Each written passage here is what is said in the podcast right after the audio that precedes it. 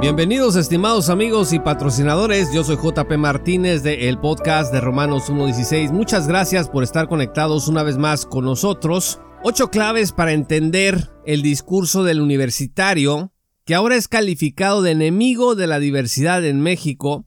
Yo debo decirles que lo que vamos a hablar el día de hoy me interesa a título personal por varias razones, pero una de ellas es que la Universidad Autónoma de Baja California, en donde ocurrieron los sucesos que vamos a comentar enseguida, es una de mis alma mater. De hecho, la facultad en donde aconteció este evento es una facultad en donde yo trabajé. Conocí a algunas de las personas que estaban en el podium, sentados escuchando. Así que esta es una materia que me interesa. Yo soy cimarrón del estado de Baja California. Y lo que se diga de la universidad o lo que pase en la universidad es algo que en una triple graduación de la Facultad de Ciencias Administrativas y Sociales de la Universidad Autónoma de Baja California en México, un estudiante que fue reconocido con el mérito académico de la Escuela de Psicología entregó el discurso de despedida. Las cosas pues marchaban de manera normal hasta que Cristian, el orador, comenzó a hablar sobre el derecho a nacer y el diseño tradicional de la familia, entre otras cosas. Entonces, pues todo se descontroló.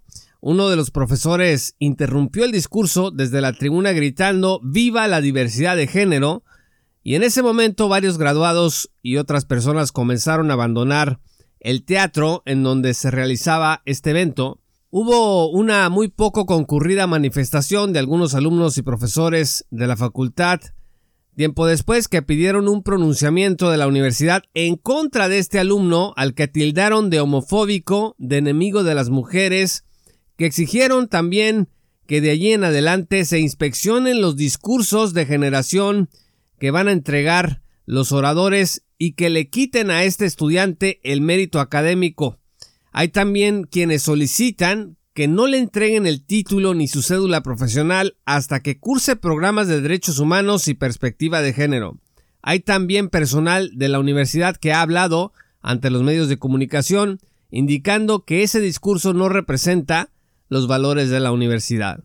Pero del lado Provida pues no se quedaron de brazos cruzados, organizaron una campaña en redes sociales que se volvió tendencia bajo el hashtag Todos somos Cristian y Cristian, el héroe de Ensenada, porque esto ocurrió en Ensenada, Baja California, pues consideraron los Provida que el alumno habló la verdad y ejerció su derecho a la libertad de expresión.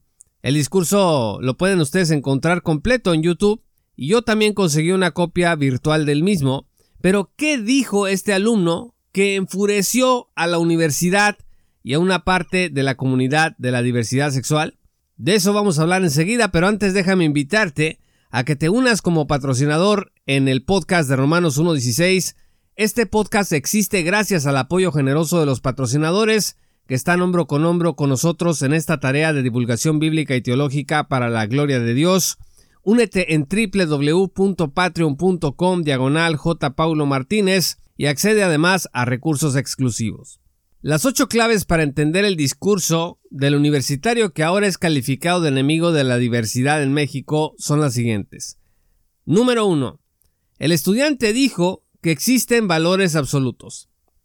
Esta afirmación axiológica no es menor, porque en el ámbito universitario se prefiere hablar en todo caso de valores objetivos, sujetos de desarrollo y transformación. Es decir, no hay tal cosa como un valor inamovible sino que los valores se van ampliando en su significado, pudiendo ser más tarde cambiados según lo que se aprecie como evolución social. Pero este estudiante dijo los valores absolutos están allí a pesar de los intentos de ruina. Número 2. El estudiante dijo que los derechos humanos le pertenecen a las personas desde su concepción hasta su muerte natural. Según el alumno, estos derechos incluyen el derecho a la vida, a la familia, a la libertad y a la propiedad. Dijo además que estos derechos no los hace ninguna ley, ni el Estado, ni ningún Mesías autonombrado, sino que cada persona los posee independientemente de su condición social, sexo, condición de salud o estado de desarrollo. Hasta aquí, pues me parece que la molestia que pudo haber causado en la audiencia, pues no se debía tanto a sus ideas, hasta este punto, que se pueden defender filosófica y científicamente, sino al hecho de que alguien estuviera hablando contra la corrección política en un evento universitario. Hace apenas unos meses, el rector de la universidad organizó a la Junta Universitaria para cambiar el lema por uno que él consideró más inclusivo. Pasaron de por la realización plena del hombre al lema que dice por la realización plena del ser. Número 3. Este estudiante dijo que hoy estamos inmersos en una lucha por definir qué es una persona y que hay quienes están guiando por una ideología que socava la dignidad y la libertad. Aquí es donde el discurso del estudiante comenzó a subir de decibeles. Añadió además que elevar a rango de ley la eliminación de seres humanos, así lo dijo, eliminación de seres humanos, pertenece a una verdadera cultura de la muerte. Así calificó al aborto en otras palabras. Y es que en Baja California está despenalizado ya hasta las 12 semanas de embarazo el aborto, una legislación que también es muy reciente y que se une pues a todos estos cambios institucionales ideológicos que está sufriendo el Estado. Número 4. Este estudiante dijo que los nuevos modelos de convivencia social, pues refiriéndose evidentemente a las uniones entre personas del mismo sexo, no son familias en realidad y que atentan contra el derecho de los padres a educar a sus hijos. Dijo textualmente, no son células que vertebran el tejido social. Número 5. El estudiante dijo que cambiar de género es una ilusión basada en un nuevo concepto que atenta contra la ciencia. Aquí expresó que este es un ataque contra la biología, la anatomía, la embriología, entre otras disciplinas. Aquí es donde el alumno fue interrumpido cuando dijo esto de que cambiar de género es una ilusión. Fue interrumpido por un maestro del público y varias personas comenzaron a abandonar el recinto. Me sorprendió que el mismo alumno reconoció ahí, en un cruce intermitente de palabras, que la suya era una reflexión personal a lo que el público le respondió, pues que ese no era el espacio para dar esa reflexión personal. Número 6. Y aquí es donde el estudiante dirigió sus misiles contra la universidad. Dijo que la universidad debe erradicar cualquier cosa que atente contra la dignidad humana y la ciencia. Esto fue un señalamiento directo contra algunos programas de igualdad de género que la universidad ha puesto en acción. La vicerrectoría estaba presente, oyéndolo todo, Señaló también los eventos dirigidos a niños de parte de la comunidad drag en los que la universidad ha participado. Número 7. Dijo que la universidad ha promovido la niñez trans en donde se habla a favor de la hormonización y las mutilaciones genitales. Como si estas acusaciones pues no fueran lo suficientemente incendiarias, el alumno hizo una cita a un autor en donde dijo, escuche, que las teorías de género y queer que apoya la universidad destruyen la naturaleza humana y abren la puerta a la pedofilia, a la prostitución, a la pederastia, a la trata de blancas y a la drogadicción, y que son usadas por criminales que buscan ampararse bajo estos conceptos de ideología de género.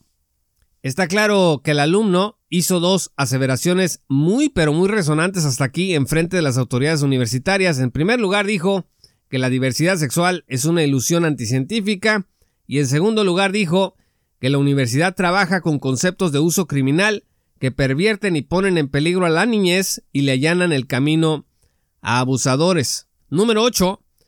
El estudiante dijo que la universidad debe inclinarse con reverencia ante la familia, la conciencia, la cultura y la relación del hombre con Dios.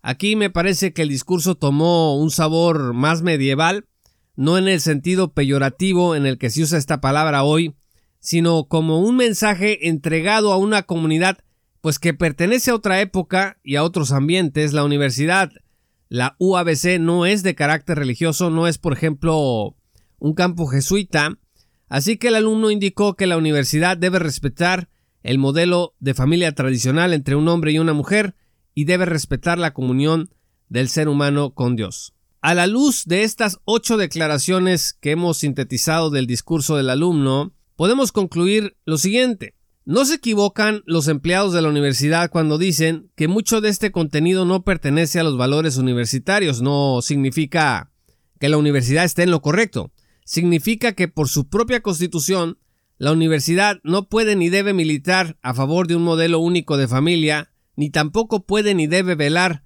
por la relación del hombre con Dios como ocurría en el medioevo. También es verdad que la niñez debe ser protegida por sus padres de toda influencia que pueda confundirlos en su desarrollo e identidad como pequeños hombres y mujeres. Pero, lo digo con mucho cuidado, es muy arriesgado calificar a toda la comunidad de la diversidad sexual como parte de un esfuerzo criminal contra la familia y la ciencia.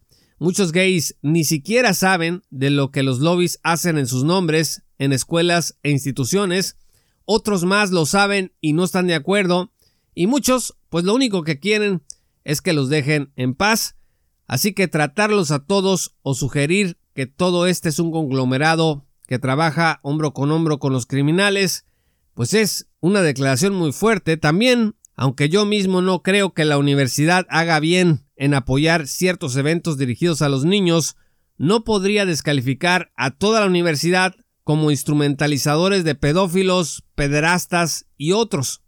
Porque lo mismo pues se puede decir cuando la universidad le ha dado foro a sacerdotes y pastores que hablan de ciertos temas, pues gente que podría considerarse parte de una red que apoya también a abusadores de todo tipo según algunos puntos de vista, de gente que ha quedado traumatizada por la iglesia o simplemente de enemigos de la iglesia de Cristo. Yo coincido con mucho del fondo del discurso de este alumno, pero también creo que ciertas cosas pudieron haberse dicho de otra forma más acorde con el lugar y la ocasión. Al final era una graduación de tres escuelas, psicología, educación y comunicación, pues todos querían disfrutar el momento más que quedarse varados en medio de un discurso que giró en torno a ideas que sonaron, repito, sonaron muy a título personal, hay algunas generalizaciones arriesgadas y frases que son más propias como del debate que de una despedida académica. Muchas de las cosas que se dijeron allí, pues se pudieron haber dicho muy bien en un debate como los que Agustín Laje organiza en toda Latinoamérica. Yo, a diferencia del espíritu triunfalista que inunda ahora las redes pro vida, me quedo tras este discurso, pues con una sensación agridulce, debo confesar.